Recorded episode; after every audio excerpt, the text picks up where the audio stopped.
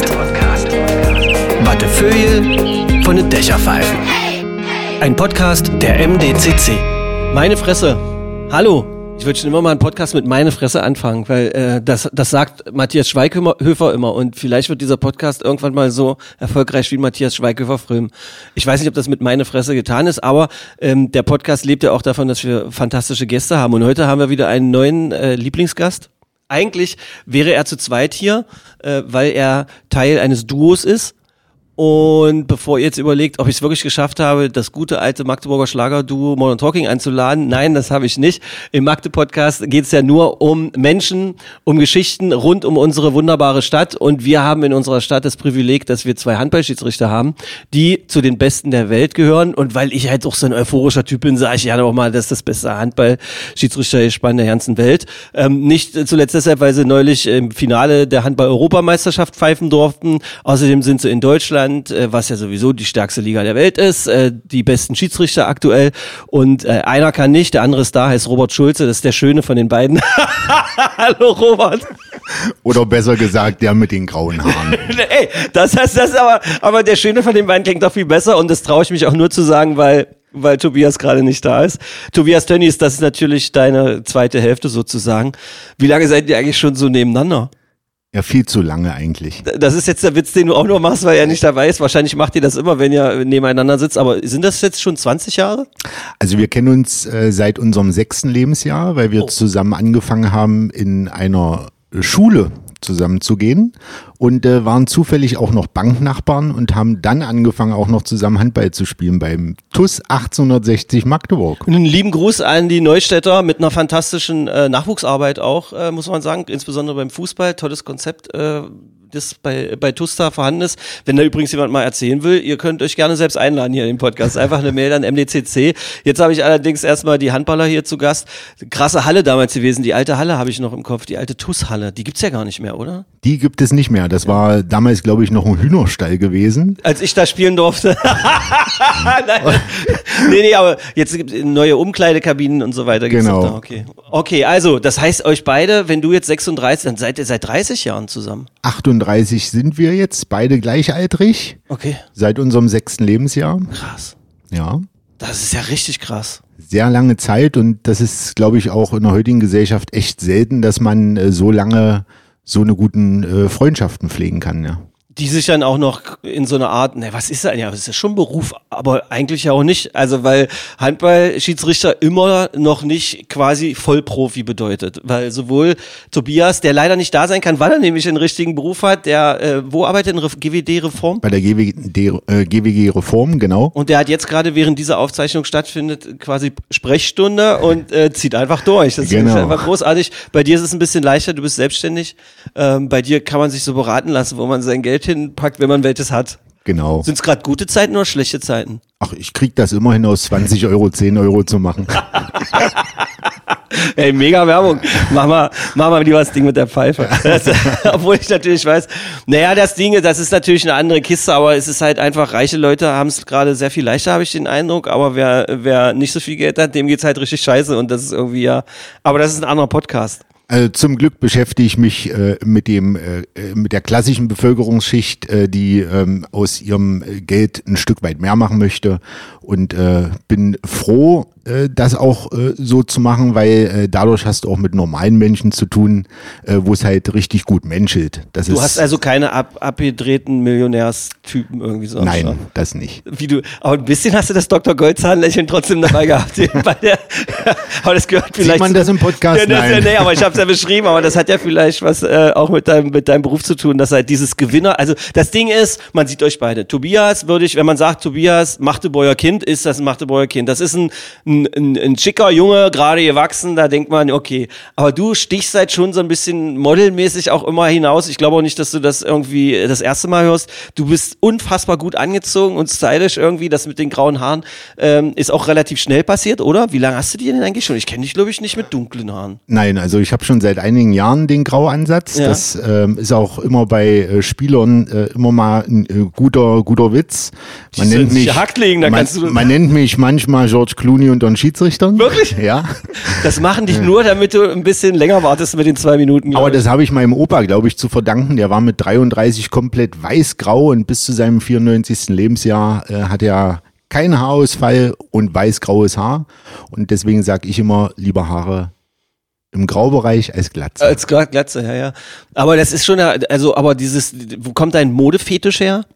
Oder nehme ich den nur so wahr? Also du hast schon, du, du hast schon Spaß dran, dich gut anzuziehen. Ja, so also ich oder? mag das. Ich mag auch mal, äh, Tobias würde jetzt mit den Augen rollen, wenn wir irgendwo sind, einfach mal tingeln zu gehen und wenn ich irgendwo ein Schnäppchen finde, dann schlage ich halt zu, ja. Das äh, ist halt einmal- eine Leidenschaft. Ich würde so gern einmal Tobias sein, weil ich mag das ja auch, einkaufen. Also stell dir mal vor, ich wäre dein Schiedsrichterkumpel. Ich habe keine Ahnung als Schiedsrichter, aber ich würde wenigstens mit dir tingeln gehen können. Dann wollen wir nicht pünktlich zum Spiel kommen. Das ist eine Sensation. Ähm, das ist aber toll. Das Ding ist, also ihr habt angefangen auch Handball zu spielen ähm, bei, bei TUS und wart schlecht, mittelmäßig, halb gut oder wie muss man das sagen? Was wart ihr für zwei Spieler? Du darfst über Tobias als erstes reden, wenn du möchtest. Er ist nicht da. Nein, also Tobias hat Rückraum links gespielt, ich Rückraum Mitte. Christoph Teuerkauf war bei uns der Kreisläufer. Wir waren, Konnte ja nichts werden. wir waren, wir waren äh, eine coole, coole Jugendmannschaft. Wir hatten einen coolen Zusammenhalt. Ja. Und dann ab der C-Jugend äh, sind wir auch norddeutscher Meister geworden, durften einmal den SCM schlagen in unserer Laufbahn. Wer war da dabei? Was waren da für Namen? Welche, die man, hast- sind da noch Namen dabei gewesen, die man so kennt? Ja, wir haben gegen äh, Yves äh, damals gespielt, äh, gegen Christian Sprenger.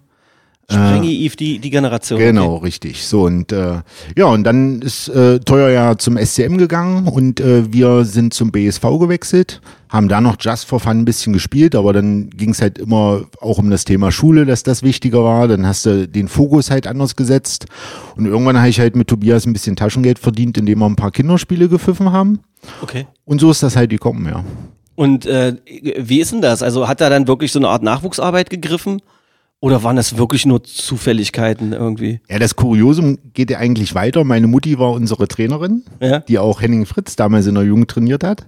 So ein leidlich guter Torhüter. Ja.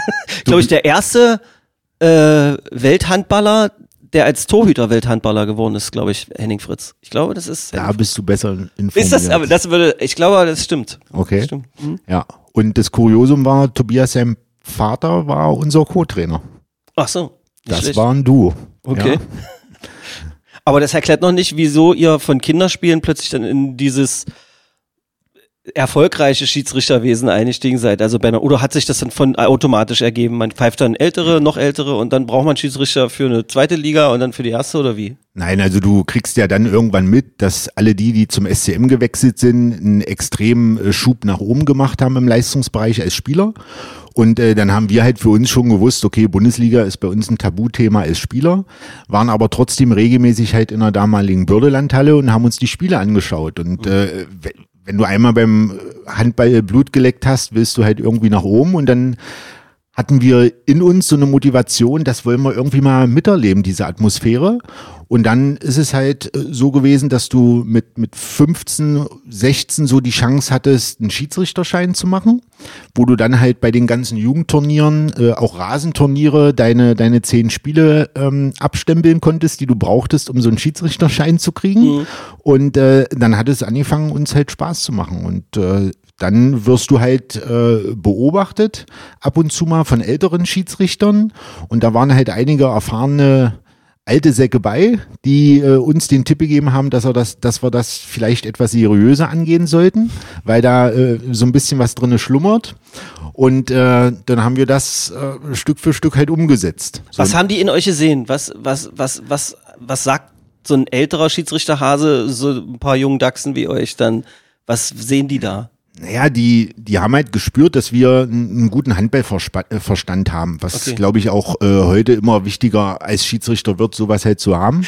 Ich, Äh, kannst du dir vorstellen, wie viele Handballfans jetzt gerade, da hat er recht, aber warum machen sie es denn noch nicht? Warum machen sie es nicht? Ja, aber das, ähm, das Krasse bei uns war eigentlich, ich war beispielsweise vom Spielertyp einer, der wurde draufgeschickt, um in der Ab Abwehr das zu erledigen, was äh, vorne unser Kreisläufer oder ein anderer Spieler eingesteckt hat. Äh, das heißt, äh, ich habe alle Mhm. Zwei, alle zwei Spiele gab es bei mir eine rote Karte. Robert Schulze, der Steffen Stiebler bei TUS. So im So nach Prinzip. dem Motto. Okay. Ja.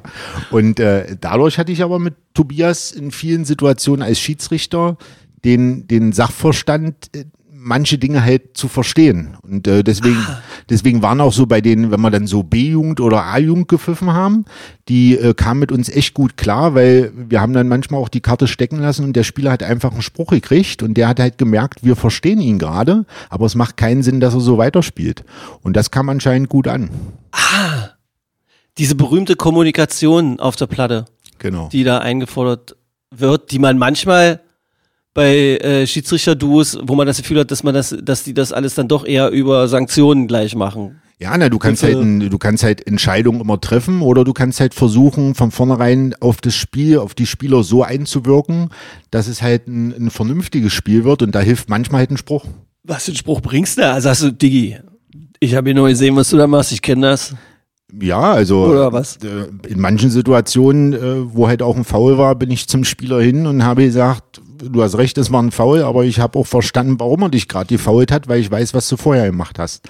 Und dann hat man das einmal erklärt und dann wusste man, alles klar, alle sind zusammen im Spiel. Geil. Ist das eine Spezialität von euch beiden? Würdest du das schon sagen? Ich glaube, das ist insgesamt äh, ist keine Spezialität. Das, das hat, glaube ich, was mit dem respektvollen Miteinander zu tun.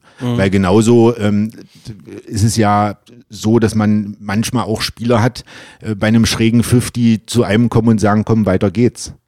Und äh, auch, auch das ist ja dann das Schöne bei das unserem ist, Sport. Das ist cool, ja. Das find Ich, und das ist ja das, wo wir bei respektvoll miteinander sind, was die Zuschauer oft nicht mitkriegen, ja. genau, das ist leider das, was die Zuschauer nicht mitbekommen. So, man hat wirklich den Eindruck, es ist ja parallel, eine, eine Parallelwelt auf der Platte und die dazugehörige Parallelwelt findet auf den Kulissen statt und ihr habt euer Ding da unten, die anderen beurteilen ständig, was ihr da macht Ja.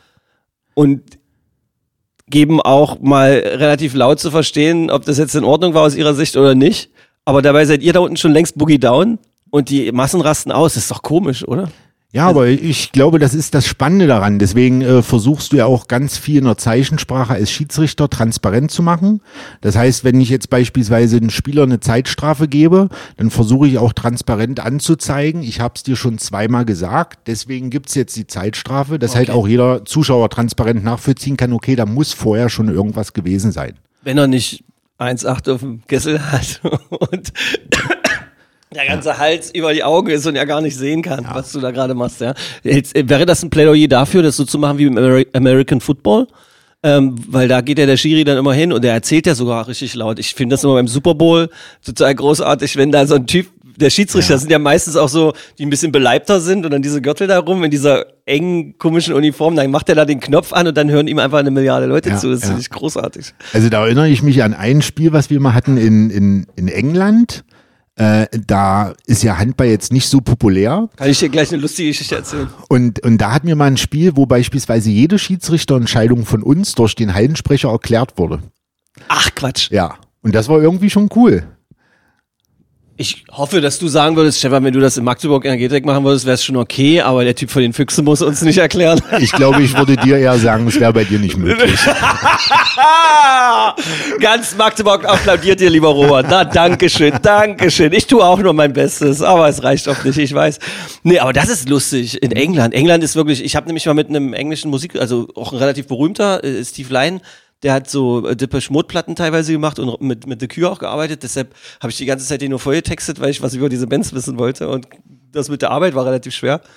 Und dem habe ich dann auch Handball versucht zu erklären, weil er halt Magdeburg und Handball und so, der hat, immer wenn man fertig war, hat er dann auch, okay, but why? Ja, Ähm, und dann hat er aber gesagt, wenn ihr, wenn das schon so krass ist und so hart und so schnell ist, dann könnt ihr doch aber auch Rugby spielen. Er hat nicht kapiert, was Hallenhandball ist. Das war sehr lustig. Wahnsinn. Das ist, oder? Aber gibt's denn in England sowas wie eine Liga? Wie seid ihr denn nach England gekommen? Ja, das war so ein, so ein Austausch, weil die äh, wohl Handball in England äh, in dieser Universität als Ah, okay. Das äh, wird so ein Projekt Traditionsding machen sein wollten, genau. wahrscheinlich, Und wir haben ja bei der ähm, ERF und auch bei der IAF einen englischen äh, Sprecher, den Mhm. du immer bei den äh, Spielen dann im, im Fernsehen hörst.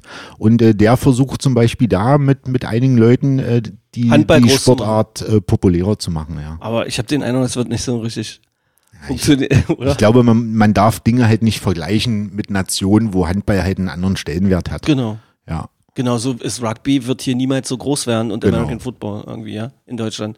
Obwohl man den Eindruck hat, dass es jetzt gerade immer mehr Leute gibt, die das schauen. Aber dieses ganze, die ganzen Strukturen, um gute Mannschaften hinzukriegen, der Sichtungskram, Traditionen an den Schulen und so, das wirst du hier nicht hinkriegen, glaube ich nicht. Das werden ewig ein paar Verrückte bleiben. Okay, mal zurück zum, zum Handball. Ihr, ihr zwei, dein erstes Bundesligaspiel oder euer erstes Bundesligaspiel, habt ihr im Kopf? Das ähm, erste Bundesligaspiel, ja, für Statistiken ist ja Tobias immer äh, echt der bessere Den wir Ansprechpartner. jetzt leider nicht anrufen können. Ähm, das stimmt, aber unser erstes Spiel war Nordhorn gegen Baling. Nordhorn gegen Baling, also ein richtiger Knaller. Genau. Ein richtiger Knaller und äh, mit zwei richtig äh, knallhart schlechten Schiedsrichtern. War, war, war Ja. das schlecht an dem Tag? Ja. Aufgeregt und so, weil es halt ja wir Bundesliga waren mehr mit uns, glaube ich, beschäftigt als mit den Spielsituationen. Okay. Weil auf einmal standst du da halt äh, bei so einem Bundesligaspiel unten mit dabei und wir waren wirklich nur mit dabei. Also wir War es Nordhorn oder Baling? Ist, beide In- sind ja beides eng. Sind beides Nordhorn. enge Hallen. Ja, Leute sehr nah ran. ja, Kriegt mal alles mit. ja. Hast du ein paar schöne Empfehlungen wahrscheinlich auch gekriegt, oder? Von der, von der Ja, also das Coolste war eigentlich äh, nach dem Spiel, dass der Betreuer von Baling zu uns ankam und uns Mut zugesprochen hat. Äh, Gebt macht nicht auf. weiter, macht weiter. Und da haben wir dann gesagt, boah, das brauchst du nicht jedes Wochenende. Macht weiter. Ja. ist richtig geil. Ähm, was muss man, also was habt ihr euch dann gesagt? Also habt ihr euch das dann hinterher angeguckt? Habt ihr es dann ausgewertet oder so? Oder wie kommt man dann auf eine Welle, die dann, weil ich meine, ihr seid jetzt so gut. Ja, wir haben äh, damals uns das Spiel dann angeschaut, logischerweise. Wir haben äh, viel Feedback von unserem damaligen Schiedsrichterchef Peter Rauchfuß bekommen, der selber ja auch internationaler Top-Schiedsrichter war. Und ähm, Das ist kürzlich gestorben, ja? Kann das sein? Äh, genau, richtig. Und äh, ja, und dann fängst du an, an dir zu arbeiten. Ja, in, in Sachen Körpersprache, in Sachen Wirkung, in Sachen äh, wie bewertest du Spielsituationen, weil äh, ich sag mal, ein Zweikampf in der Bundesliga ist halt nun mal ein anderer als in einer anderen Liga. Und äh, da brauchst du halt das Lehrgeld auch als Schiedsrichter, genauso wie als Spieler oder Trainer, glaube ich. Wenn der Rauchfuß in Magdeburg war, äh, hat er mich ganz schön oft bepöbelt. Der war immer unfassbar streng und muffelig. Aber du hast so eine Art liebevollen Blick, wenn du von ihm sprichst, irgendwie. Ja, das stimmt. Also im, im Handball ähm, kann ich echt sagen, war das äh, wie so eine Vaterrolle für mich, weil er mir wirklich ähm, viele Dinge, wir hatten intensiven Austausch und äh, wir ihm viel zu verdanken haben äh, zwischen den Zeilen, wie geht man in einem Spiel mit Spielern und Trainern um. Hat er aber euch auch eher brummig wahrscheinlich mitgeteilt, oder? Der hatte doch so eine lustige, brummige Art. So, ja, Also so. ich kann mich an ein Spiel erinnern, wo wir das erste Mal zum Final Four fa- fahren durften. Hatten wir vorher ein Spiel Hüttenberg gegen Melsung. Und wir waren voller Stolz, am Wochenende zum Final Four zu fahren. Man muss es noch einschätzen, also für Leute, die sich jetzt nicht so auskennen, das ist ja wahrscheinlich schon ein paar Jahre her. Ja. Und da gab's nicht diese große Geldschatulle von Melsung. Da war Melsung noch nicht diese mega internationale Söldnertruppe, sondern da war das auch noch eher im unteren Mittelfeld angesiedelte Truppe und Hüttenberg ja Absteiger im Prinzip. Genau, richtig. Und, Also äh, kein besonders hochklassiges Spiel. Nee, und äh, wir haben an dem Tag, äh, eigentlich, eigentlich waren wir gedanklich schon beim Final Four Ah, okay, verstehe. und haben gedacht, äh, naja, das Spiel kriegen wir schon irgendwie hin. Ah, okay. Und ähm, beim ersten Team-Timeout, er war bei uns Delegierter am Tisch, hat er nur zu uns gesagt, äh, es wäre gut, wenn ihr jetzt langsam auch mal beim Spiel dabei seid. Da wussten wir schon, okay, das wird heute nicht gut enden. Und nach dem Spiel ähm, hat er uns ein lautstarkes Feedback gegeben, was er von dem Spiel gehalten hat. Und damals war in Melsungen Trainer Michael Roth. Und der Boah, stand, der ist auch so ein Pöbler gewesen. der stand vor unserer Kabine und wollte mit uns danach noch ein Gespräch führen. Und dann äh, öffnete Peter Rauchfuß die Kabinentür, hat uns einen schönen Nachhauseweg gewünscht und ist gegangen. Und Michael Roth stand nur da und hat gesagt, gut, dann werde ich jetzt mal für die Aufbauarbeit bei euch zuständig sein, weil ich wollte euch auch gerade noch meine Meinung geigen, aber das lassen wir jetzt mal, weil das hat ja schon wer anders gemacht. Weil, weil, weil er gemerkt hat, wie der euch zusammengefaltet hat. Genau, und ähm, ich finde, das gehört aber mit dazu, Ja. ähm, um, um ja, dich immer wieder zu verbessern. Womit wir ja mal gleich bei dieser, bei dieser Rolle des äh, Schiedsrichter-Obmanns oder der Obfrau, die da immer mit sitzt, irgendwie wären. Weil viele Leute, die können die ja quasi noch besser erreichen, insbesondere wenn sie so Plätze haben hinter diesem Zeitnehmertisch. Da sitzt da ja auch immer noch so ein Obmann, so eine Obfrau. Und äh, da schreien, werden die auch immer angeschrieben, geh doch mal hin und sag doch mal was zu denen. Ähm, in der Anfangszeit der Zeilensprecher hatte ich auch mitunter den Impuls, da mal vorbeizugehen und zu sagen, hey Digi, geh doch mal hin und mach die wach oder sowas. Was darf der während des Spiels mit euch besprechen und was nicht? Weil der darf da das gar nicht. Der darf euch doch gar nicht sagen, da war was falsch oder es war nicht falsch, oder? Also der Delegierte ist ja dafür da, um uns im Spiel zu unterstützen. Das heißt, einmal den Rücken frei zu halten in Sachen Bankverhalten, dass er also versucht, im Dialog ähm, Emotionen halt rauszunehmen mhm. und uns Schiedsrichter vor Regelverstößen zu bewahren. Das heißt, wenn wir im Spiel jetzt beispielsweise eine falsche Spielfortsetzung machen wollen, dann ist der Delegierte dafür der da, dann, das ist der Pfiff, den er dann macht, ja? uns zu informieren, nee, das geht so nicht, weil ansonsten wäre es beispielsweise ein Einspruchsgrund. Aber zu einzelnen Situationen darf der nichts sagen. Ähm, naja, also man muss dazu sagen, wir sind froh, dass wir den Delegierten draußen haben, weil das ähm, ist eine Riege aus ehemaligen erfolgreichen Schiedsrichtern, die selber äh, auch völlig verstehen, was gerade auf der Platte abgeht. Und ähm, manchmal ist es recht hilfreich, auch da ein Feedback zu bekommen. Natürlich in unserer Konstellation damals war es unser Schiedsrichterchef und der durfte uns natürlich auch im Spiel mal ein Feedback geben. Ähm, aber ja, das ist halt auch vom Typ abhängig äh, vom Delegierten. Ja. Weil, weil manchmal sind es halt ja dann wirklich so diese Situationen, wo du knallhart, sagen wir mal, Fuß siehst die Schiedsrichter haben es nicht gesehen, das Spiel läuft weiter, es fällt vielleicht sogar ein entscheidendes Tor. Und dann gibt's von irgendwem eine Auszeit und dann wollen alle mit euch reden und so. Das, wie nehmt ihr so eine Situation wahr? Also merkt man dann, scheiße, das war gerade ein schlechter Pfiff. Packt ihr das dann nach hinten weg? Oder redet ihr beide dann nochmal miteinander? Redet ihr mit dem Obmann oder so? Also ich glaube, die, die Grundeinstellung ist erstmal als Schiedsrichter wichtig. Das sagen wir auch immer den jungen Schiedsrichtern. Hab die Grundeinstellung, wenn du ein Spiel anpfeifst, du wirst Fehler machen. Ja, okay. Das ist ja. unumgänglich. Und wenn äh, du jetzt ein Fußspiel beispielsweise nicht siehst äh, und dann entsteht dadurch ein Tor, dann weißt du in dem Moment anhand der Reaktion von Spielern, das Zuschauern, Trainern, das war ein Fußspiel, aber was sollst du in dem Moment jetzt machen? Weil du kannst es ja nicht zurücknehmen. Genau.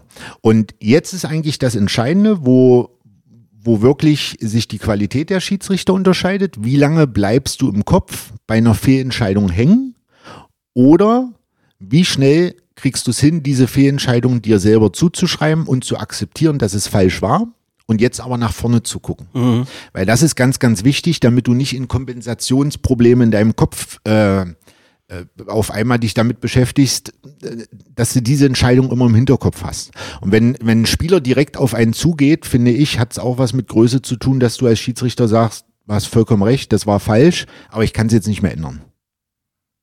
Da zeigt sich dann auch, wie cool ein Profi ist oder wie uncool, ja, weil die meisten sagen, hast recht und dann spielen die weiter und, und wirklich krasse Profis, ich mache jetzt mal bewusst, ich nehme mal bewussten Fußballer, äh, so, ein, so ein Messi, der wird in der Mitte vierteilt, kriegt den Pfiff nicht richtig zugesprochen, der steht auf, schubst sich das irgendwie vom Trikot und spielt einfach weiter. Ich habe den noch nie lamentieren oder pöbeln oder sonst irgendwas sehen, das ist wahrscheinlich ein besonderer Fall, aber ähm, okay, das ist okay. Also das versuchen wir auch als Schiedsrichter im Spiel, wenn wir merken jetzt, der ein oder andere Spieler fängt an, ähm, sich auf unsere Entscheidung immer mehr zu fokussieren und uns äh, ein Feedback zu geben, das war jetzt wieder falsch oder das war jetzt wieder falsch, dann ist es auch unsere Verantwortung, dem Spieler zu sagen, komm, konzentriere dich auf dein Spiel, du lenkst dich selber damit ab, indem du dich mit uns beschäftigst. Wir werden nach dem Spiel so oder so sehen, was falsch war. So lange redet ihr nie, das weiß ich. Nee, wie drückten ihr das aus? Was, wie bellten ihr? Was sind denn das für Formulierungen? Machen wir ganz kurz. Die also, Fresse. Nee, ich sag manchmal einfach zum Spieler, ey, äh, mach dein Spiel, konzentriere dich auf dich, lass mich in Ruhe. Ah, okay. ohne, ohne das Böse zu meinen, aber ich will dem Spieler ja damit helfen, dass er sich nicht von uns ablenken lässt. Wie oft kommen so Belei also richtig derbe Beleidigungen vor? So, also schlechte Wörter oder sowas? Nein, also das unter äh, Spielern und Trainern nicht wirklich. Das passiert wirklich nicht, nee, weil okay. manchmal sieht man halt diese Emotionen, also wir sehen ja die Fernsehbilder und man hört ja nicht wirklich viel. Ja. So. Also ich sag mal, na klar wird geschrien oder gemeckert, aber das ist, finde ich, das Wertvolle beim Handball. Wir haben echten Respekt miteinander. Ja, das stimmt. Ja. Den Eindruck habe ich auch. Das, das, das freut ja auch meistens die Fans. Die Zuschauer hingegen mitunter manchmal. Wie blendest denn das aus? Habt ihr, trainiert ihr sowas? Oder macht ihr so autogenes Training? Oder habt ihr Ohrstöpsel? Oder, nee, habt ihr sowieso im Ohr. In einem Ohr habt ihr ja ein, Haben wir das Headset, ja. Habt ihr ein Headset, ja. Ja, zu Corona-Zeiten war es ja recht einfach. Da, da durfte leise, ja keiner hin, leider. Mochtest du es? Nee, oder? Um Gottes Willen. Das, ja, ist, nicht Handball. Äh, ist nicht Handball. Ja. Und äh, nein, aber du hast so viel Aufgaben zu bewältigen in diesen 40 mal 20 Metern der Spielfeldgröße.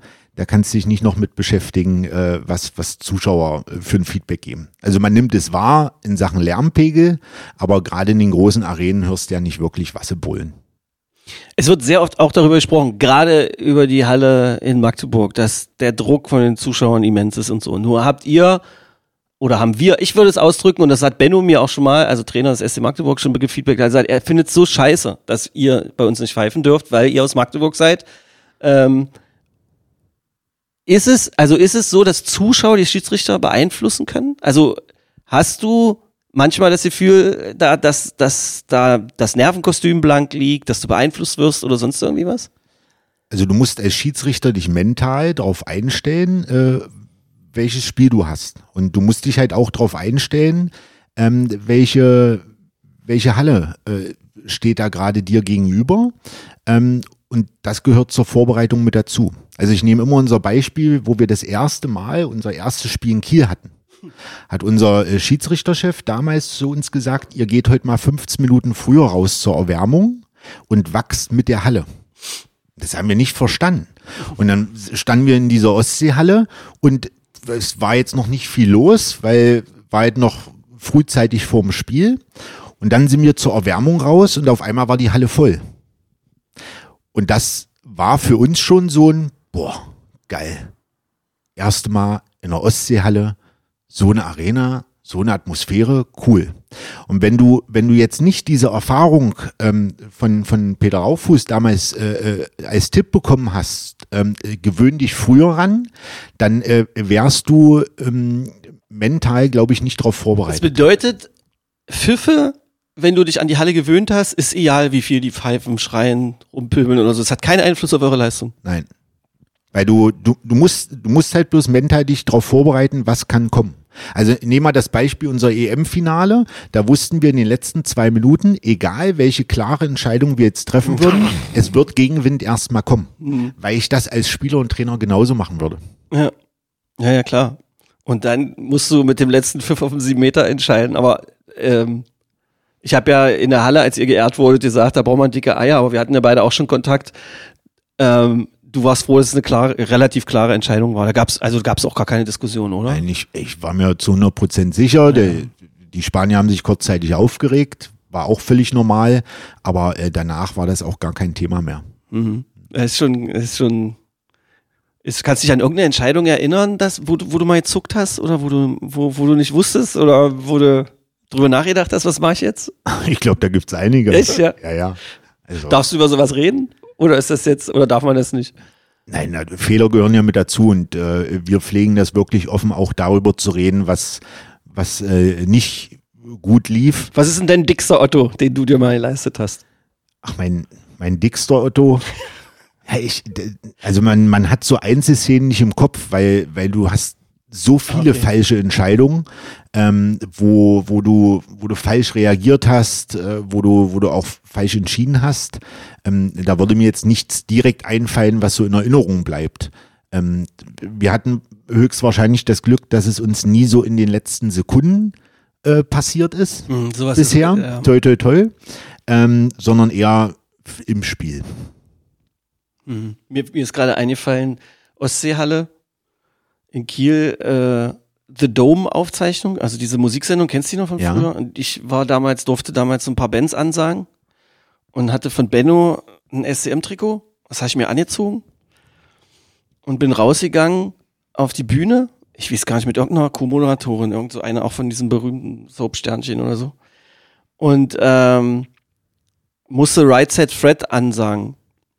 Äh, diese beiden Glatzköpfe, kennst du ihn? Ja. ja ja, tausend Lieder, so, you're, you're, you're so sexy, bla bla bla, ja, so. Und ähm, die standen schon auf ihrer Bühne da, weil die müssen ja dann mal schon dastehen wegen Kamerafahrten und sowas. Also ich gehe also in meinem SCM-Trikot in Kiel auf die Bühne und sage Grüße aus der Handballhauptstadt von Deutschland.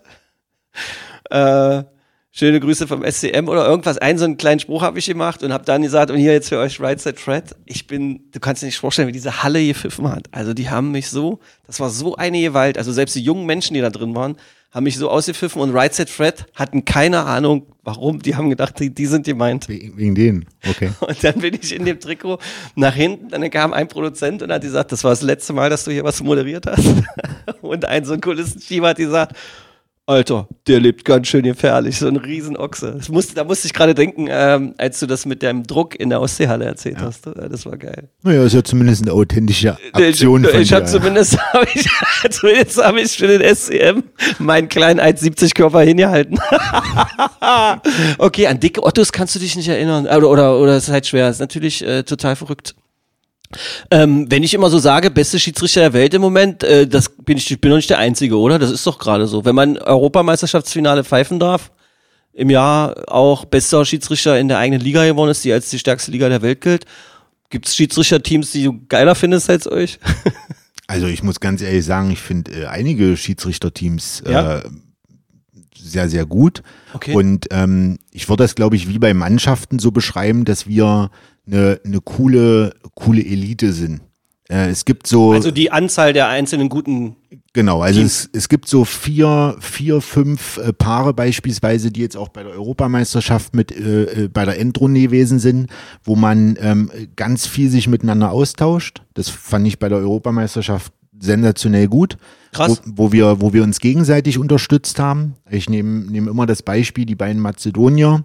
Ähm, die bei uns Reserve im Finale waren. Die haben bei jedem Team Timeout uns unterstützt mit, Ach, mit Mimik, Gestik und haben uns angefeuert, kommt weiter, läuft, passt. Ähm, und ich finde dieses äh, Teamgefühl ist sehr, sehr gut. Und jeder Schiedsrichter von uns ist äh, auf seiner individuellen Art ähm, eine Persönlichkeit, wo du was mitnehmen kannst aus jedem Gespann. Deswegen äh, würde ich das so äh, wie bei einer Mannschaft betrachten, dass jeder so seine Eigenarten hat ähm, die, die positiv sind, die äh, verrückt sind. Und äh, bei der Europameisterschaft haben wir uns sehr, sehr gut alle ergänzt. Ich habe gerade so im Kopf, ich habe dir jetzt schon wirklich ein paar provozierende und provokante Fragen gestellt, ja, und du antwortest die ganze Zeit so eloquent irgendwie.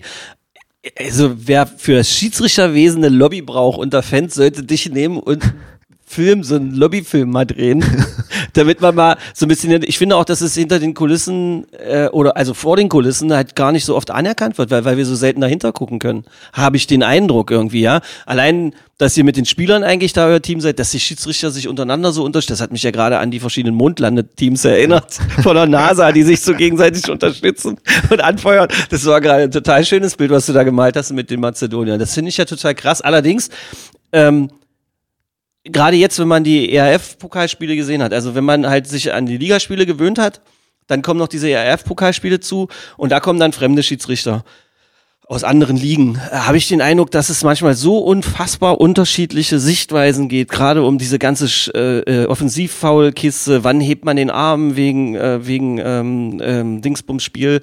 Äh, wie kommt denn sowas zustande? Also kann man das nicht vorher irgendwie ab abklären? Gibt es da keine einheitliche Linie in Europa? Oder wie wird das passives Spiel war das Wort, was mir nicht hm. eingefallen ist?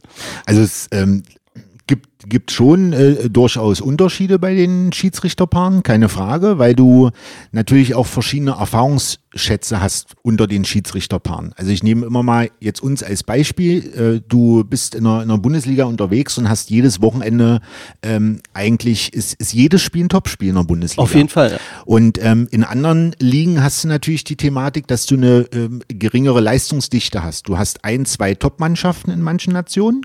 Polen. Frankreich. Ja, so. Und äh, dann hast du halt da dieses, dieses Thema, dass natürlich auch die Schiedsrichter in der Masse nicht so die, die, die Top-Spiele haben können in der nationalen Liga, weil es wenig Top-Spiele gibt. Aber ich meine, aber ich habe trotzdem den Eindruck, also ich meine, ein Offensivfoul ist ein Offensivfoul. Und ich habe, also, also das ist teilweise so unterschiedlich, dass ja selbst die Spieler habe ich manchmal den Eindruck, so von dem, was man so mitbekommt als Heinsprecher am Rand, erstmal sagen, ah, heute der pfeift so oder so. Mhm. Also so, dass man, also als ob das zum Spiel dazugehört, dass die Schiedsrichter so massiv unterschiedlich sind. Also ich lade dich auf alle Fälle ein. Wenn wir die Chance mal haben, was? Dann äh, müssen wir mal ein Trainingsspiel pfeifen und dann frage ich dich danach nochmal, ob ein Offensivfoul wirklich ein Offensivfoul ist, oh, ist. Oder vielleicht eine halbe Sekunde später ein Siebenmeter. Ich überlege gerade, ob das ein Privileg ist, diese Einladung, oder ob mir richtig der Arsch auf Grundeis geht. Vor allem, wenn dann auch noch, wenn dann auch, wenn wir das noch mit Spielern machen, die ich vielleicht auch noch öfter mal treffe. Oh nee, danke. Aber ey, ich nehme das gerne mal an. Also das ist, das, das ist ja was, was man auch, ich habe ja vorhin auch schon angedeutet, dass selbst auch meine meine eigene Haltung zum Schiedsrichterwesen und zu der Art und Weise, wie man auch hinterher darüber redet und auch während des Spiels und so, hat sich in den zehn Jahren Heinsprechertum unfassbar verändert und so. Und ich komme ja selber mittlerweile dann als Pressesprecher der Schiris vor oder der, der Mannschaften, wo man dann halt sagt, Leute, jeder Spieler sagt nach dem Spiel mit dreimal durchatmen, das gleicht sich immer irgendwie aus. Jeder Spieler sagt, äh, keiner macht hier was mit Absicht oder so weiter. Und die, diese Emotionen, die da teilweise vom Publikum dabei sind, ist ja die Hölle. Da, dafür bin ich schon mal dankbar, dass ich diese Erfahrung machen durfte und genug kluge Leute hatte, die mich da irgendwie gecoacht haben. Aber jetzt deine Anladung anzunehmen, wie würde das aussehen, so eine ein also was, wo, wo würden wir da hingehen? Keine Ahnung, wir gehen in irgendeine Halle, nehmen uns eine Handballmannschaft, dann sollen die mal spielen und du stellst dich als Torschiedsrichter hin und dann gucken wir uns mal Stürmerv-Situationen an. Torschiedsrichter, also den, ja genau, okay, gut.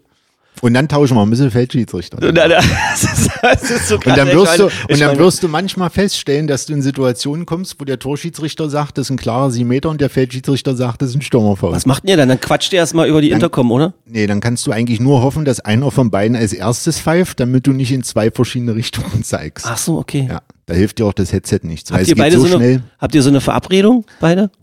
Äh, wer wann wo schnell pfeift oder so? Ja, also es, es gibt halt immer Absprachen, ähm, wer hat welchen Aufgabenbereich und dann hält sich der andere in dem Moment dann halt ein Stück weit zurück. Also bei manchen Aktionen hat erstmal der Feldschiedsrichter äh, die, die Hauptsprache und dann hält sich der Torschiedsrichter zurück.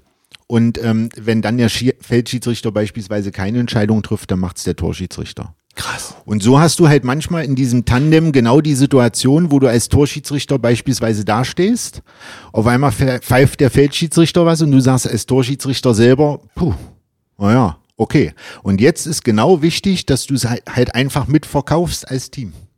Obwohl du weißt, dass er, also wie ein Ehepaar. Mal, Ja. Also wenn man verheiratet oder mit, als Paar auf einer Party ist und der Partner oder die Partnerin erzählt gerade Unsinn, dann sagt man ja auch nicht erstmal, du erzählst Unsinn, sondern Genau. hält erstmal den Rücken frei. Sprechen wir in der Nachanalyse nochmal. das, das, das. Ach du Gott, das ist, aber das, allein jetzt schon beim drüber sprechen merkt man auch mal wieder und ich hoffe, dass es vielen so geht, die jetzt auch zuhören, dass sie, dass das als, äh, als ein Privileg auch wahrgenommen wird, dass du dich bereit erklärst, so intensiv auch darüber zu sprechen. Ja, okay. Und, und um jetzt wieder So ehrlich. eingangs äh, zurückzukommen zu dem, was du gesagt hast, warum hat man dann Unterschiede bei Gespann? Das ist halt genau die Schwierigkeit. Du musst im Gespann erstmal eine, eine Einheit und Linie hinbekommen.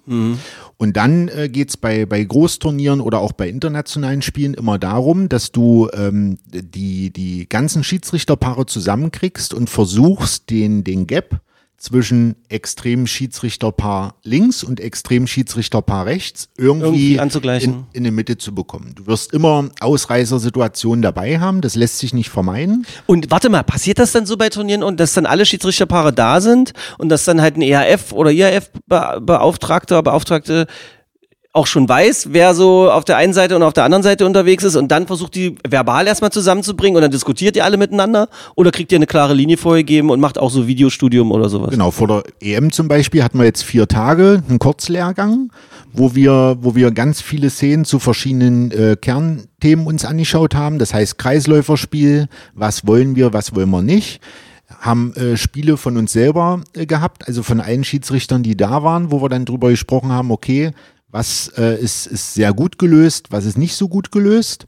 Und dann hatten wir halt Kreisläuferspiel, passives Spiel, beispielsweise Siebenmeterlinie und Außenaktion. Das waren so bei der Europameisterschaft die, die Kernthemen, die wir vorher besprochen haben. Und das ist halt mega hilfreich. Ja. Dann nimmst du, das, das nimmst du mit. Und- Und jetzt, wie du das auch beschrieben hast, gerade mit den Teams, also mit den einzelnen untereinander erstmal sich, sich klar zu werden, eine Linie zu haben, da kommt es natürlich total euch zugute, dass ihr euch so lange kennt und so, ja. Auf alle Fälle. Weil bei allen anderen Teams, die lernen sich irgendwann kennen. du brauchst ein blindes Vertrauen. Ja. Musst die Stärken von deinem Partner äh, halt ausspielen und musst die Schwächen von deinem Partner auch akzeptieren. Analysier euch mal, wer ist, wer ist denn der strengere, wer ist der ruppigere? Gibt's sowas bei euch? Also seid, kann man euch als Schiedsrichter Charaktere genauer beschreiben? Ja, also bei Tobias und mir ist zum Beispiel, um es mal allgemein zu halten, so, dass äh, Tobias da seine Stärken hat, wo ich meine Schwächen habe. Das ist sehr allgemein. Warte, und das- andersrum genauso. das ist- ja, Glaubst du, dass du es noch ein bisschen intensiver beschreiben kannst? ja äh, äh, Nimm kann uns da ich, mit rein. Kann ich. Also äh, Tobias beispielsweise ist ähm, der der äh, Ruhepol äh, in manchen Situationen, wo äh, ich am liebsten schon äh, an eine Decke gehen würde. Was bedeuten würde, eine Strafe zu verhängen oder noch mehr Text zu machen oder was? Ja, du? oder äh, auch mal in Situationen ähm, sich, sich reinsteigern. Ah, Also okay. äh, das sind so Das passiert Themen. euch auch als Schiedsrichter. Ja, klar. Und äh, ich sag mal, wir müssen uns halt gegenseitig in einem Spiel ist unsere Aufgabe, unsere Emotionen immer zu kontrollieren. Also, äh, weil ich beschreibe immer so ein Handballspiel, jeder soll Emotionen haben, auch die Zuschauer sollen Emotionen haben. Da, davon lebt unser Sport. der Deal auch miteinander, wenn man Genau. da in die Halle geht. Ja. Und äh, unsere Zielsetzung ist, so war es auch beim EM-Finale, dass wir die ruhigsten und kontrolliertesten Emotionen auf dem Feld haben. Äh, Um somit halt auch Spieler und Trainer zu helfen. Und das schwächste Glied in der Kette höre ich raus, bist du da. Dann, Das bin in manchen Situationen ich. Okay. Und jetzt kommt das große Aber. Wenn bei Tobias ein gewisser Punkt erreicht ist, ah, dann muss ich den einfangen. Und äh, so ähm, konditioniert man sich halt regelmäßig, dass man äh, sich da gegenseitig durch so ein Spiel bringt. Und äh, was meinst du mit an die Decke gehen? Äh, Hat das was mit Texten zu tun oder Spieler, die immer wieder äh, ähnliche Fouls am Start sind oder die unkontrolliert sind oder Schiedsrichter äh, äh, oder Trainer, die euch texten oder was ist? Also äh, wir definieren das eher so, dass man anfängt, sich mit Kleinigkeiten zu beschäftigen oder sich da reinzusteigern, wo man sagt, komm, äh, macht keinen Sinn, das sind Kleinigkeiten, lass uns aufs Wesentliche konzentrieren. Was sag, mach's mal plastisch? Was könnten das? Du musst ja keine Namen nennen oder sowas. Na, äh, Aber so- doch. Nein, aber, aber beispielsweise, ähm, wenn ein gewisser Punkt erreicht ist, dass ein Spieler immer wieder ankommt und fragt, warum habt ihr das jetzt entschieden? Ach so, warum, ah, okay, warum okay. dieses? Ähm, und äh, man versucht es dann einmal zu erklären und dann äh, im gleichen Atemzug sagt der Spieler dann aber zu mir, ja, aber das ist eine falsche Entscheidung. Dann äh, sage ich zu denen beispielsweise, na, dann frag mich doch nicht, was ich entschieden habe, wenn du von vornherein weißt, das ist falsch, äh, dann äh, hören wir jetzt auf mit Sprechen.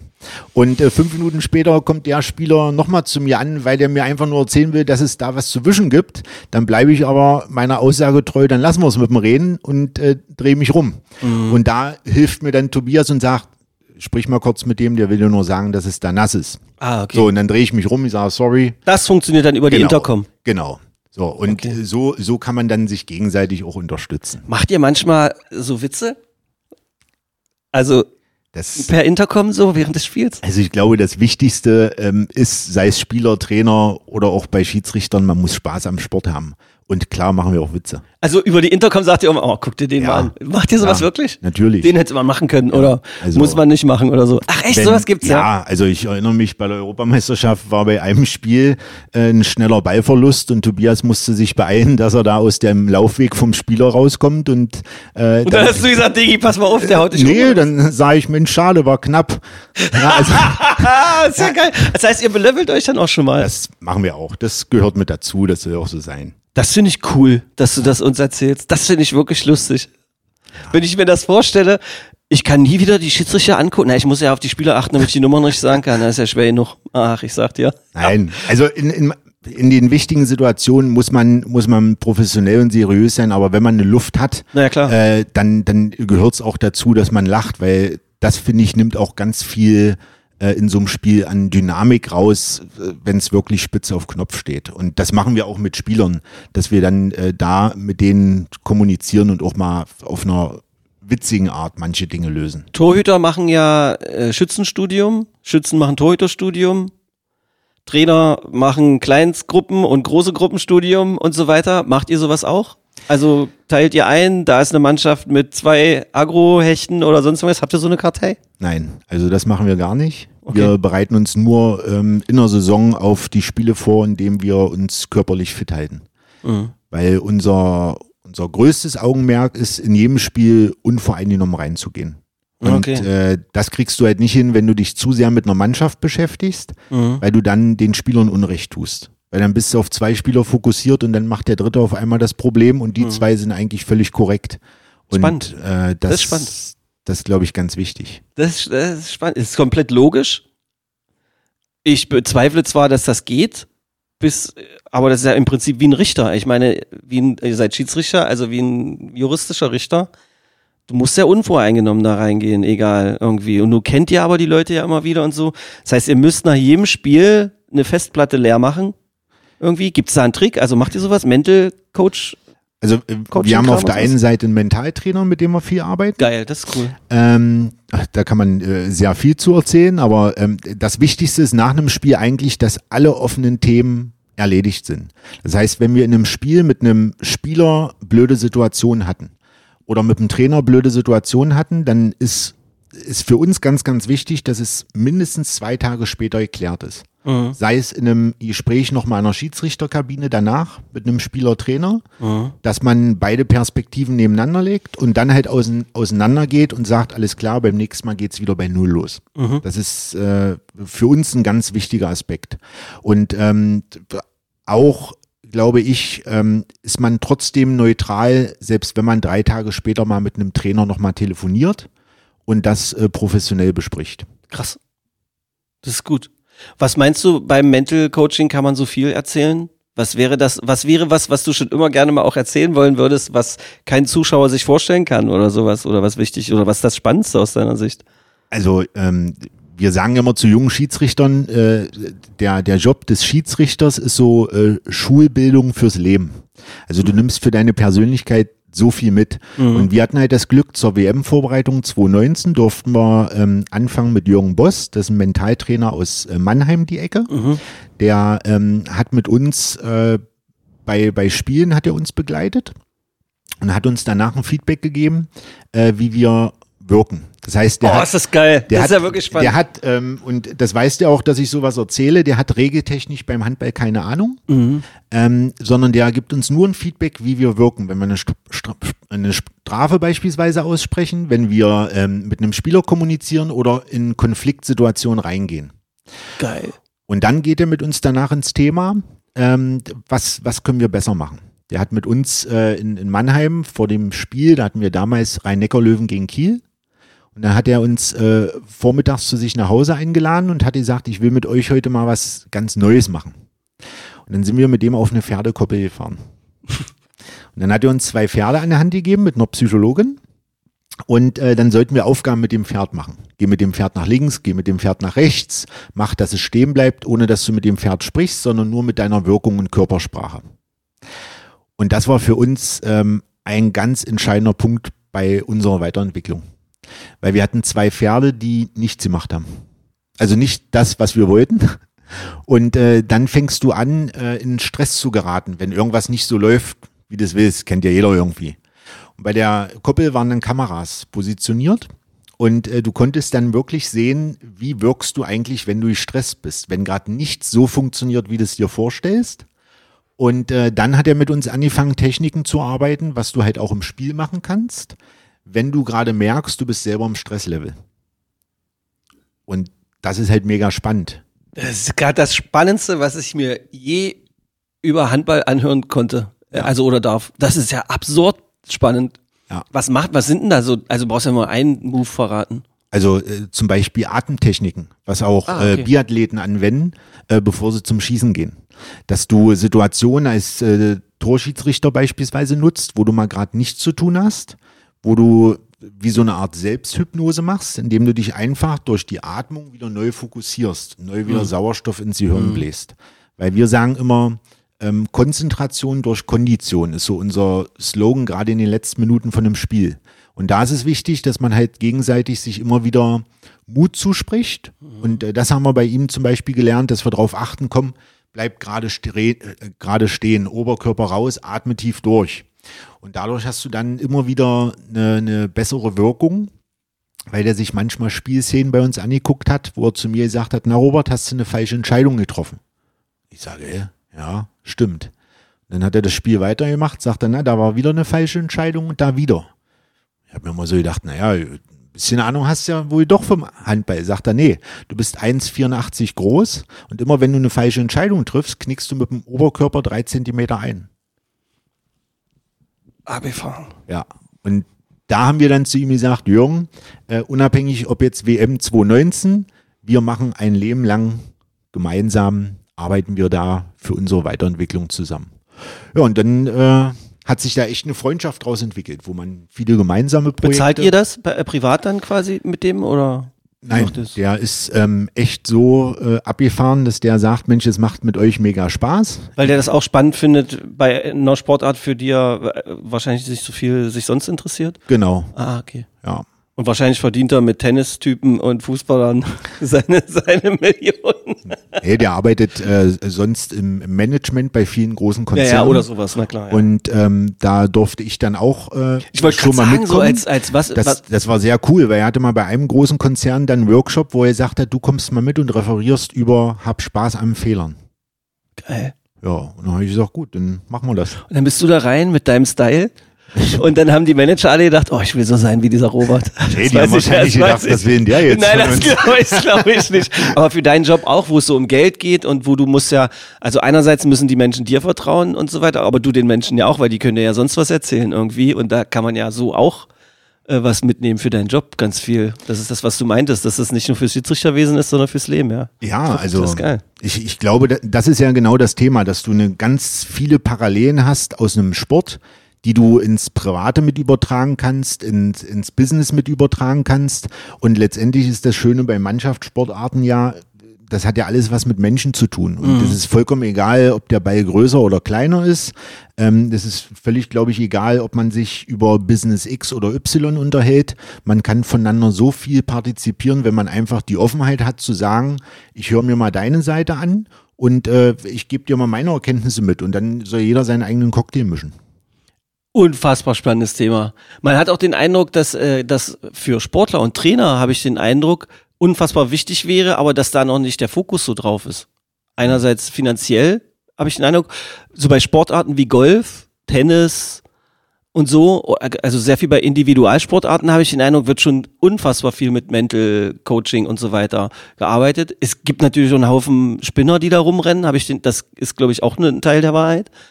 Aber gerade so, wo so viele Menschen miteinander sind, wo man so viel miteinander machen muss, habe ich den Eindruck, auch bei Fußballern, also ich glaube, manche nehmen das, aber erst ab einem bestimmten Level.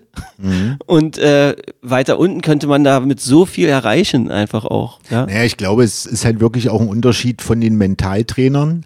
Äh, machen sie es jetzt äh, rein aus Profit oder machen sie es, weil sie es als, ich sag jetzt Weil mal, halt- Lebensaufgabe oder Ja, so ja, genau, erkennen? ja, oder bei Jung ist das beispielsweise so, der, wenn ich den anrufe, du, wir haben morgen spontan ein Spiel in Mannheim, SAP-Arena, dann äh, kommt er hingefahren. Nein, das Äh, da- hat was mit Haltung zu tun und natürlich Genau. habt ihr das Glück, dass ihr so ein bisschen verkumpelt jetzt seid, ja. Genau so und äh, deswegen. Und das war auch das Gute jetzt bei der Europameisterschaft, weil da äh, haben wir auch einen Mentaltrainer da gehabt die ganze Zeit von der Europäischen Föderation. Geil. Das heißt, es hat, hat die EF bezahlt. Genau, Fitnesstrainer haben wir. Das äh, wurde übernommen vom Weltverband und äh, das hilft schon. Was macht ihr denn fitnessmäßig, damit er beieinander bleibt irgendwie? Ja, wir haben ähm, von unseren spanischen Fitnesstrainern kriegen wir regelmäßig einen Trainingsplan. Ah, okay. äh, vorbereitend einmal auf eine Europameisterschaft oder Weltmeisterschaft und ansonsten für das äh, jährliche äh, Durchkommen durch eine Saison haben wir unsere drei Trainingseinheiten in der Woche.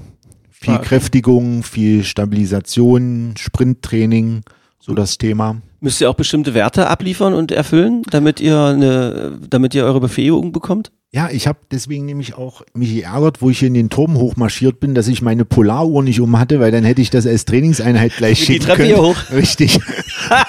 MDCC-Türmchen, die neue Trainingsfette von Robert Schulze.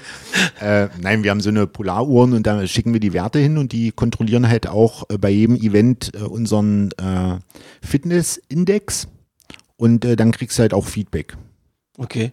Ich weiß jetzt halt nicht, inwieweit jetzt äh, MDCC das gut findet, dass wir nur, po- es gibt natürlich auch Garmin-Uhren.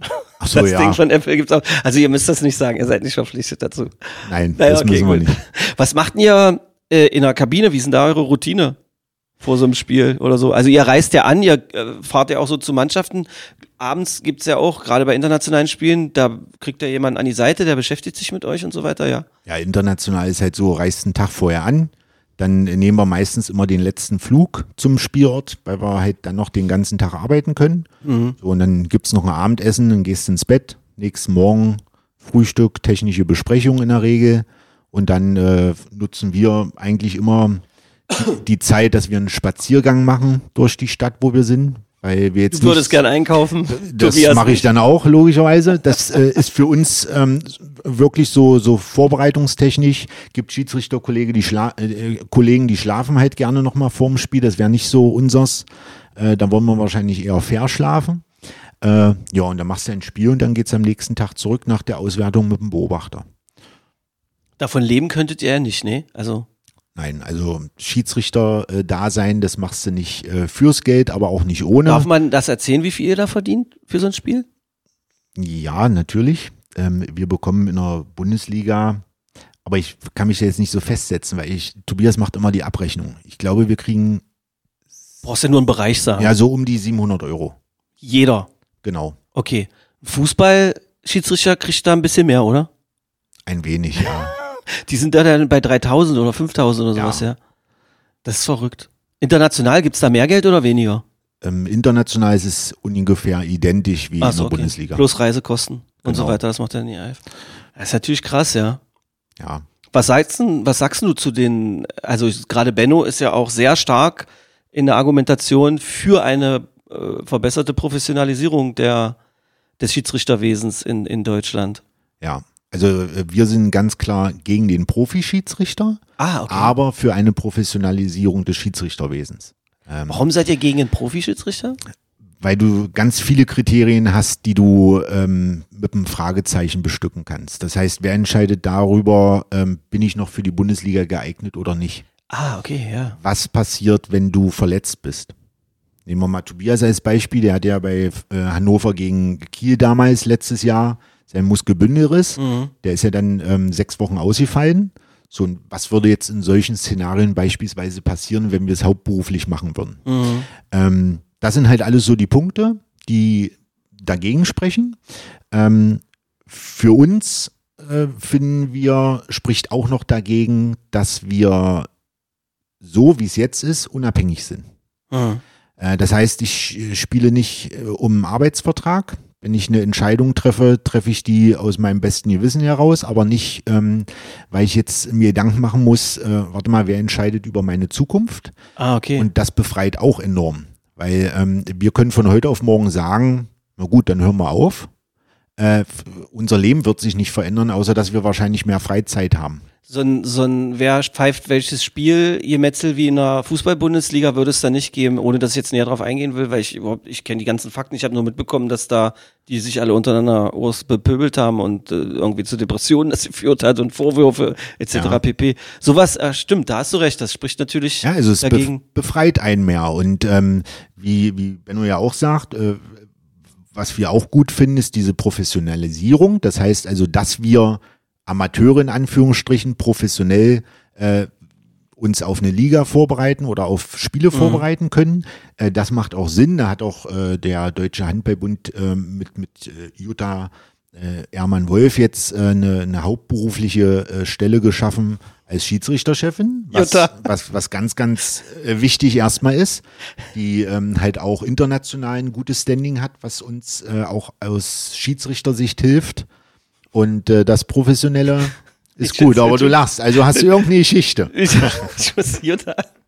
Jutta hat, äh, fand mich, glaube ich, findet mich komisch. Ich glaube, alles, was Juttas Haltung zum Leben ist, ist irgendwie konträr zu meiner Haltung oder irgendwie, oder sie hat mich nur gespottet als ein Freak oder so, ich habe keine Ahnung. Und es gab mal irgendwann ein Spiel, wahrscheinlich war es irgendeine Abteilung Flensburg, Kiel etc. oder Füchse. Und da war auch wieder irgendwas mit den Schiedsrichtern, ja. Und äh, da stand die, da stand die ganze Halle auf und schrie und pöbelte und so weiter. Und Jutta stand auf und hat vor mir, aber in die Massen rein, ja, hat sie gerufen, ich, ich brech das hier ab! Ich brech das alles ab! Und ich musste so, also mir huschte nur so ein, so ein kleiner Huster raus irgendwie und sie, du bist der Erste, der hier rausfliegt! Und dann habe ich gesagt, ey, Frau Ermann-Wolf, damals durfte ich noch nicht Jutta sagen. Ich, ich habe mir nur gerade vorgestellt, wie sie das machen wollen, die Leute hier in zwei Minuten rauszubringen. das sind 6000. Quatsch mich nicht voll, du bist der Erste, der hier rausfliegt und so. Mittlerweile haben wir ein relativ easy, entspanntes äh, ähm, äh, Verhältnis miteinander. Also ist alles, alles gut. Aber bei Jutta muss ich jedes Mal daran denken. Das war sie- wahrscheinlich deine erste Begegnung. das war eine, eine der ersten Begegnungen und so weiter. Und die ist natürlich schon sehr, sehr drastisch. Aber die war auch eine gute Schiedsrichterin, oder? Auf jeden Fall. Und die war, hat die nicht auch Handball gespielt und so? war eine sehr gute Schiedsrichterin ähm, und äh, das ist halt das, was du jetzt auch gerade für die für die neue Generation der Schiedsrichter merkst, dass äh, diese professionelle Struktur denen halt zugutekommt, weil sie natürlich äh, nicht nur in der Theorie weiß, wovon sie redet, sondern auch in der, in der Praxis viele Dinge versteht. Und Mhm. äh, wir hatten auch mit ihr ja zwei Spiele bei der, bei der Europameisterschaft gehabt. Äh, Jutta saß bei uns als Delegierte am Tisch, wo, Ach, wir, geil. wo wir Serbien gegen Kroatien äh, äh, hatten Mhm. beim Balkan Derby. Und ähm, auch am Finalwochenende war ja äh, Jutta am Tisch. Und äh, da muss man schon sagen, sie hatte auch international ein richtig gutes Standing, was die jungen Schiedsrichter jetzt auch in Deutschland, glaube ich, gut für sich nutzen können, um sich weiterzuentwickeln. Das finde ich geil. Das ist auch toll, dass du das mal so, so erzählst. Also ich, ich würde jetzt am liebsten festhalten und wichtig ist, äh, Mental Coaching übrigens auch für Zuschauer. Mal so kurz während eines solchen Spiels mal einmal nur atmen und dann weitermachen wäre eigentlich geil, aber vielleicht wäre auch Dampf aus dem Kessel und wir wollen ja trotzdem weiter unsere Stimmung im Handball haben. Also, oder hast du einen Appell an Zuschauer? Nein, also äh, so unterstützt, unterstützt eure Mannschaft zu 100 Prozent. Das mit der Atemtechnik könnte in manchen Situationen vielleicht für eine Sekunde So ein, paar Wörter, suchen. ein paar Wörter sind da schon mal unterwegs, die vielleicht nicht geschrien werden müssten. Nein, aber ansonsten kann man im Handball, glaube ich, sehr, sehr stolz drauf sein, äh, was wir für eine Sportart Kultur haben Ja. im Umgang miteinander. Finde ich auch. Habt ihr Hallen, in die ihr nicht gerne fahrt? Nein, Okay. Habt ihr Hallen, in die ihr besonders gerne fahrt? auch nicht. Auch Das ist so geil. Du hast kurz nachgedacht oder zack, nicht. nein, ich muss weiter Richter bleiben und neutral. Das ist ganz toll. Was hältst du eigentlich von diesem Shotclock? Von der Shotclock-Idee? Also ich halte äh, viel mehr von der Idee, dass der Videobeweis nach Deutschland kommt und der Buzzer. Da ist äh, uns, Ja. glaube ich, äh, schon äh, sehr, sehr gut mit geholfen, auch in Sachen Transparenz. Warte, Videobeweis in welcher Ausführung? Dass ihr als Schiedsrichter den nutzen dürft, wenn ihr wollt, oder dass der Trainer das äh, einfordern darf, zweimal pro Halbzeit oder so? Da gibt's ja verschiedene Modelle. dass wir äh, Schiedsrichter den nehmen können. Okay. Weil in Dänemark wurde das ja getestet, äh, dass die Trainer das machen durften und da hat ja dann ein Spiel auch über zwei Stunden gedauert. Das wurde- glaube, das, das ist auch nicht im Sinne von allen. Ja, aber warte, aus Marketing-Sicht könnte, könnte man da jede Menge Zeugs verkaufen. Das wäre dann im Bereich American Football oder Baseball oder sowas, wo ja die ganzen Sportarten wirklich nur auf Konsum dann ausgerichtet sind. Das so, stimmt, ja. aber dann würde man mich wahrscheinlich auch eher am Tresen finden in der Halle als auf dem Spielfeld. Ja, ich mache hier nicht mehr mit. So lange kann ich nicht stehen, egal wie mein Fitnesslevel ist. Das ist geil. Okay, also ähm, du sagst Videobeweis für die Schiedsrichter in bestimmten Fällen. Fände ich wahrscheinlich auch gut. Hast du so aus der Hüfte eine Idee, wie oft ihr das wahrscheinlich nutzen würdet? Na, jetzt bei der Europameisterschaft hattest du halt, ich sag mal, ein, zwei Schlüsselaktionen im Spiel, wo Ja. das mal äh, kam, weil du hast ja klare Kriterien, äh, wann du nutzt und äh, das schafft, glaube ich, einfach für Transparenz. Das ist ganz wichtig. Und Buzzer für die äh, für die Karte. Genau, damit, für äh, Team für die Timeout, dass Auszeit. es einfacher Ja. für alle ist. Und was? äh, Warum nicht Shotclock? Ich glaube, das ist das total. Mir geht es so auf den Geist. Wann nimmt ein Schiri den Arm hoch und wann nicht? Und macht man jetzt die fünf Pässe oder die sechs Pässe oder nicht? Oder pfeift man nach dreien schon ab? Und was ist eigentlich Druck auf die Abwehr? Weißt du, das ist doch. Das ist mir, da sind mir zu viele Variablen irgendwie am Start. Ja, Mir also, persönlich. Also, Ja, ja. Ich, ich glaube aber, das ist genau ähm, die Thematik beim Handball, dass du verschiedenste Variablen auch hast im Abwehrspiel, in den Abwehrsystemen. Stabel hat recht, ist meine Regel nicht. Und äh, ich glaube, für, für uns aus Schiedsrichtersicht ist es nur wichtig, dass wir einen extremen Austausch mit Trainern haben in dem Bereich, gerade Passivspiel. Das äh, läuft beim Weltverband äh, sehr, sehr gut, weil wir da ähm, mit der Trainerkommission und den Top-Coaches zusammenarbeiten. Da werden so die, ich sage jetzt mal, Top 5 Trainer ähm, regelmäßig eingeladen, die Top 5 Schiedsrichterpaare und dann wird darüber im taktischen Bereich gesprochen. Äh, wo sind die Tendenzen beim Handballspiel, dass wir halt das vom Spielverständnis her das Passivspiel richtig anwenden können. Und das ist, glaube ich, ein ganz, ganz wichtiger Ansatz. Äh, Final Four ist ja anzunehmen, dass ihr da wahrscheinlich auch nominiert werdet, es sei denn, äh, nee, geht ja gar nicht. Wenn der, wenn der, ihr dürftet ja nur ein Halbfinale pfeifen, weil klar, der SCM zieht ja ins Finale ein. Guckt ihr auf sowas? Ihr freut euch doch mit dem SCM mit, wenn die erfolgreich sind und seid da nicht sauer, dass ihr ein Finale nicht pfeifen dürft, oder? Also weder beim SCM noch bei der Nationalmannschaft äh, haben wir bei uns im Kopf irgendwie den Fokus. Äh, das ist für uns jetzt wichtig, Ihr seid äh, dass Fans, die, richtige, ja? dass die, dass die rausfallen äh, äh, fallen oder ausscheiden, um Gottes Willen. Also wir, wir sagen immer, jede Mannschaft ähm, ist, ist der Hauptakteur bei einem, bei einem Spiel. Und äh, wenn wir irgendwo hinfahren dürfen, dann ist das nett. Und wenn nicht, dann ist das auch okay, weil dann äh, kann ich mir ein schönes Handballspiel auch zu Hause anschauen. Und wahrscheinlich ist ja so Kroatien, Serbien, das ist doch ein Spiel, das merkt man auf der Haut und da erinnert man sich ja wahrscheinlich sehr lange dran, oder? Das ist doch was Geiles eigentlich. Also Tobias und ich haben danach gesagt, das ist so ein Spiel, das äh, pfeifst du wahrscheinlich nur einmal im Leben. Und, Oh, äh, das könnte man auch so. nein, also, wer, wer war's? Die Serben oder die Kroaten? Wer hat euch bedroht? das war äh, gleich verteilt. Ja, ja. ähm, nein, also es gibt halt Spiele, wo du, wo du einfach das genießt und sagst, okay, Geil, das, das jetzt gerade am Türmchen. Jetzt kommt gerade, Jetzt ja. kommt gerade die Polizei vorbei. Nicht so schlecht. Nein, gibt halt Spiele, die hast du nicht so oft in deiner Karriere und äh, da kann man echt nur sagen, man muss es genießen dankbar sein, dass man es leiden durfte.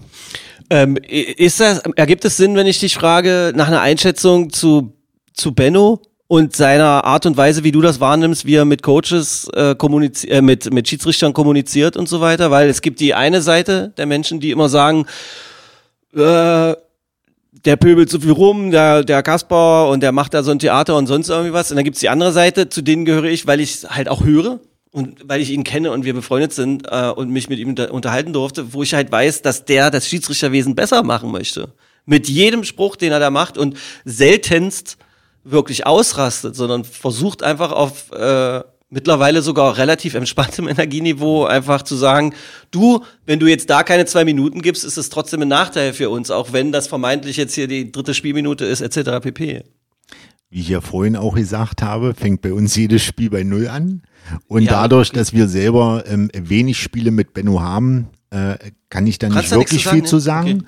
Ähm, das Einzige, was ich sagen kann, äh, das äh, betrifft aber nicht nur Benno, sondern äh, viele Trainer in der, in der Bundesliga, weil äh, Tobias und ich durften äh, hier in der GTEC Arena mal referieren bei so einem Trainer-Weiterbildungskurs. Und da waren auch viele Bundesliga-Trainer mit dabei. Und äh, man muss sagen, dass ähm, abseits von den 60 Minuten auf dem Feld der überwiegende Teil der Trainer, wenn nicht sogar alle, ähm, das Ziel haben, den Handball weiterzuentwickeln und wir als Schiedsrichter gehören mit dazu. Und ähm, für uns ist immer wichtig, dass man sachlich über, über Situationen spricht. Was kann man äh, besser machen? Wo- Wo kann man anpacken? Und ähm, in die Riege würde ich Benno auch einordnen, weil ähm, er genauso Handball verrückt ist, wie wir es sind und wie es auch ganz, ganz viele andere sind, weil er halt den äh, coolsten Sport meiner Meinung nach der Welt macht. Wieder eine Bestätigung für meinen Plan, äh, dich als äh, Lobbyfilm für, für die Anerkennung des Schiedsrichterwesens zu benutzen, weil ich natürlich weiß, dass du SCM-Spiele guckst, du Ei. und durchaus Benno bewerten könntest. Aber nein, der Diplomatenschulze ist am Start. Jetzt habe ich meinen meinen Namen bei dir weg. Der ja. Diplomatenschutz ist, obwohl ich natürlich weiß, also da, damit können wir ja schon mal so, so ein Fazit einbiegen. Ähm, halt mal fest, äh, Tobias Tönnies ist der Mann, den ihr äh, in Reform bei der GWD auch treffen könnt, so ihr da wohnt. Deshalb hat er heute diesen Podcast verpasst. Ähm, der Robert ähm, ist freischaffend, konnte deshalb hier sein. Und der eine ist ein, der ruhig bleibt bis zu einem bestimmten Punkt. Der andere äh, ist schon mal hier und da so ein bisschen runterzuholen. Allerdings, wenn der bestimmte Punkt bei dem anderen erreicht ist, ist der eine da. Und das zeichnet euch beide aus. Seid, sech, seid ihr sechs seid miteinander unterwegs. Äh, aus unserer Sicht eines der besten Schiedsrichterpaare der Welt gerade ohne dass du das, egal wie oft ich dir das Plateau gebaut habe, du dich draufgestellt hast, sondern halt alle mit rausgenommen hast. Das war wunderbar, was du da erzählt hast über die Mazedonier. Toll. Ähm, man kann nicht kitzeln, wo man will. Es kommt immer eine eloquente Antwort raus. Ich bin trotzdem dankbar, dass du uns hinter die Kulissen hast gucken lassen hier und da, insbesondere was dieses Mental Coaching, was ihr da macht. Ich glaube, das ist ein, das ist ein Punkt, den die Menschen, die diesen Podcast verfolgt haben, auch als knisternd empfunden haben. Das ist ein Highlight gewesen in, im Magde-Podcast, dafür möchte ich dir danken. Ähm, das mit der Einladung, Stefan, wir machen mal, ich weiß nicht, ob wir mit der MNCC so ein Ding hin, eigentlich schreit das nach einem Film oder so, weißt du, irgendein lustiger Film, weiß ich, oder ob ich das mal mit dem SCM mache oder so. Danke für diese Inspiration. Die Idee kam schon öfter mal auf.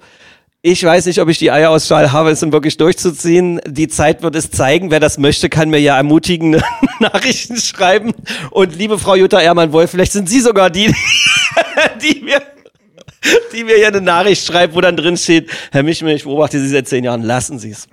Äh, in diesem Sinne, Robert, äh, neuer Lieblingspodcast, ich danke dir.